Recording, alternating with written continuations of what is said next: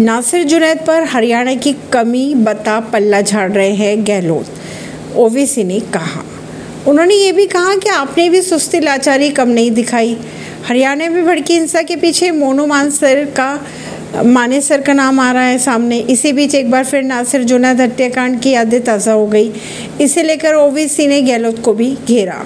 नू हिंसा के बाद हरियाणा के मुख्यमंत्री मनोहर लाल खट्टर ने मोनू मानेसर जैसे अपराधियों को पकड़ने के लिए राजस्थान पुलिस की मदद करने की बात कही थी, जिसे लेकर अब राजनीति शुरू हो गई है। राजस्थान के सीएम अशोक गहलोत ने खट्टर को ट्विटर पर जवाब दिया तो ओवैसी ने भी उन्हें खरी खोटी सुना दी। गहलोत ने कहा कि आपने हमारी पुलिस पर दर्ज कर दी एफआईआर खट्टर के मदद करने के दावे को लेकर राजस्थान के मुख्यमंत्री अशोक गहलोत ने ट्विटर पर लिखा, हरियाणा के मुख्यमंत्री श्री मनोहर लाल खट्टर मीडिया में बयान देते हैं कि राजस्थान पुलिस की हर संभव मदद करेंगे। परंतु जब हमारी पुलिस नासिर जुनैद हत्याकांड के आरोपियों को गिरफ़्तार करने गई हरियाणा तो हरियाणा पुलिस ने कोई सहयोग नहीं किया, बल्कि राजस्थान पुलिस पर उल्टी एफआईआर दर्ज तक कर डाली।